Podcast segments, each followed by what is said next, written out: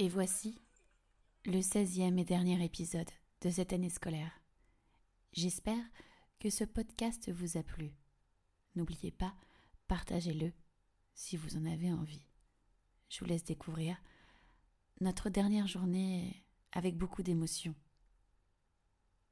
Merci pour votre écoute. Et voilà, aujourd'hui, c'est notre dernier jour tous ensemble. Mon dernier jour dans cette école pourrie. Il fait beau, il fait chaud. Mes élèves ont l'air heureux de partir et de tirer un trait sur ce passage dans cette école élémentaire. Cela fait déjà cinq voire six ans pour certains qu'ils sont là. Ils vont aller dans différents collèges, être répartis dans de nombreuses classes de sixième. Un nouvel élan, un changement qu'ils attendent avec impatience. Je les regarde et je suis déjà nostalgique. Une drôle d'impression. J'ai passé une année horrible dans cette école, la pire depuis le début de ma petite carrière, mais pourtant, j'ai le cœur serré à l'idée de les quitter, de ne plus avoir de nouvelles d'eux. J'ai aussi peur du chemin qu'ils vont emprunter, des difficultés de la vie qu'ils vont devoir affronter, sans pour autant être là pour les soutenir. Ils doivent prendre leur envol, avec ou sans accompagnement de la part de leur famille. En écrivant cela, je n'ai plus de nouvelles de ma classe, sauf, évidemment, de Bradley et d'Agibou un peu diéto aussi. Je n'aurais jamais imaginé rester en contact avec eux, en les regardant jouer dans la cour, leur cour, ce dernier jour. C'est la fête de l'école, ou plutôt la fête des élèves. Ils sont tous dans la cour et participent aux différents stands. J'entends encore les rires, les cris des élèves. Filles et garçons jouent ensemble. Je ressens le besoin de jouer avec eux, de profiter un maximum de ces derniers instants de joie, d'innocence. Évidemment, j'ai toujours quelques élèves qui font les bêtises, notamment mon petit Bradley. J'étais dans la cour et Madame P m'apporte Bradley en le saisissant par le bras et en étant énervé. Je trouve que la façon de tenir n'est pas la bonne. Bradley tente de se libérer. Je n'ai pas envie d'écouter ce que me raconte Madame P, même si, évidemment, il a eu un comportement déplacé. Je tends la main à Bradley. Il coopère et me donne la sienne. Madame P le lâche. Bradley m'écoute. Je n'ai pas envie de revenir dessus, ni même envie de savoir ce qu'il a fait. Je lui dis juste qu'il doit profiter en sachant se maîtriser.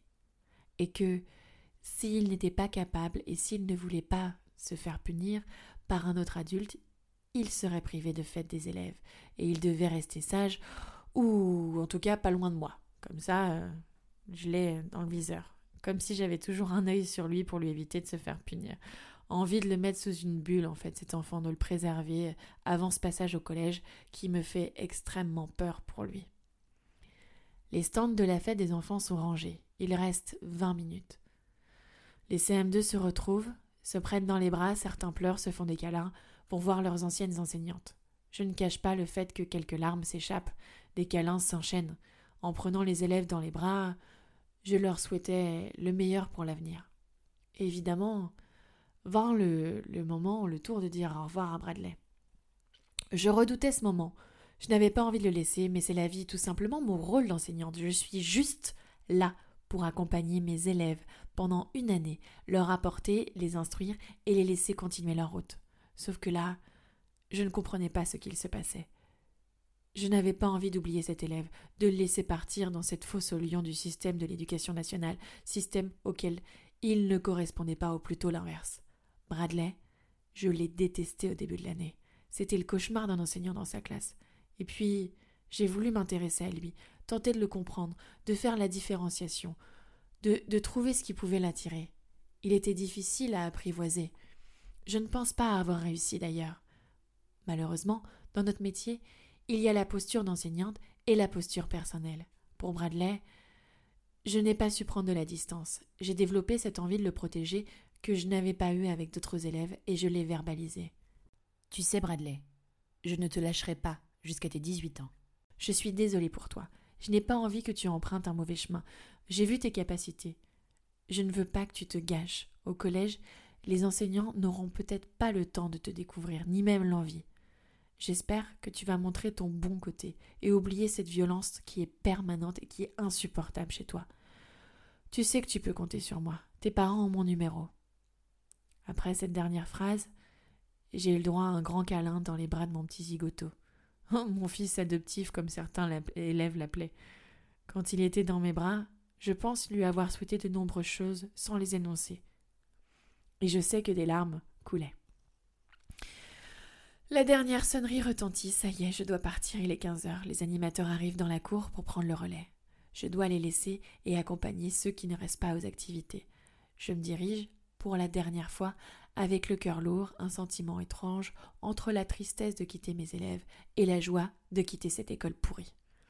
À la sortie de l'école, j'aperçois Dietou, sur la barrière avec sa capuche. Dietou, depuis le retour de la classe de mère et la remise des livrets, euh, il ne venait plus vraiment en cours. La semaine suivante, plutôt la dernière semaine, il était absent, mais présent par contre à chaque sortie. On se regardait, mais aucun mot. J'étais devenue une inconnue pour lui. Mais il était hors de question de partir sans un au revoir de mon petit Dietou. Il faisait partie de mes élèves qui, m'ont marqué cette année. Dietou, tu vas quand même venir me dire au revoir. Tu vas me manquer.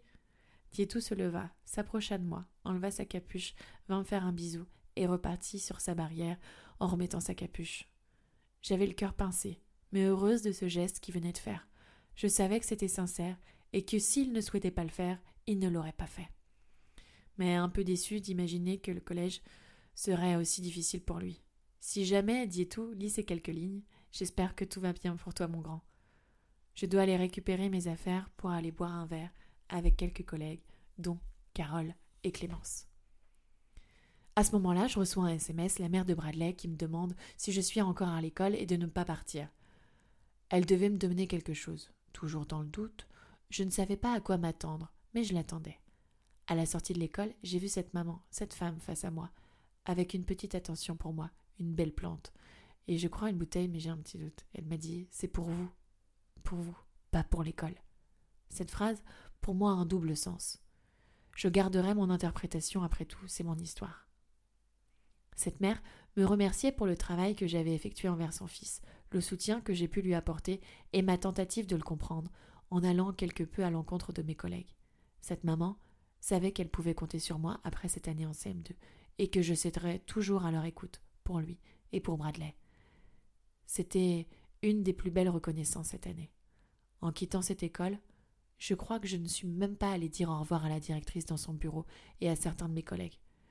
Ce ne ça me ressemblait tellement pas de manquer de courtoisie, mais sans le vouloir, ils m'ont tellement fait de mal, usé psychologiquement. Ne pas dire au revoir pour moi revenait à faire un grand bras d'honneur à cette école pourrie. Celle qui me donnait la nausée, des larmes professionnelles, l'impression d'être moins que rien et ne pas être à la hauteur. Au revoir, école pourrie. Je me casse comme mes CM2C. Une vraie délivrance sans vraiment savoir ce que j'allais retrouver. Voici donc mon année en CM2C. Si je fais le bilan calmement, en me, en me remémorant chaque instant, quelle année c'est la pire et la meilleure des années. Dans cette phrase, il y a un mélange entre le professionnel et la vie personnelle. Oui, c'était une année difficile, avec du relief, avec des épreuves. Une classe avec des élèves que je qualifierais de difficiles, si je ne les connaissais pas. Je parlerai d'élèves qui ont été un peu abîmés par la vie ou par l'école, malgré leur jeune âge. Certains manquent d'un regard positif sur eux, d'un regard qui les guide vers l'avenir et qui croient en eux, peu importe leur avenir. J'espère qu'ils seront heureux, ils le méritent. Lorsque je ferme les yeux, des années après, je revois ma classe, ce bruit ambiant et surtout cette classe dynamique. Leurs regards qui m'ont porté et soutenu sans le savoir, et surtout leur sourire. Merci mes loulous pour cette année inoubliable. Au plaisir de vous croiser et d'avoir de vos nouvelles. Une page se tourne, un avenir s'offre à vous.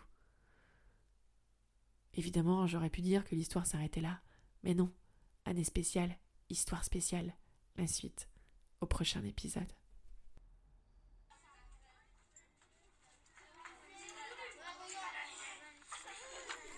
Et surtout, n'hésitez pas à partager.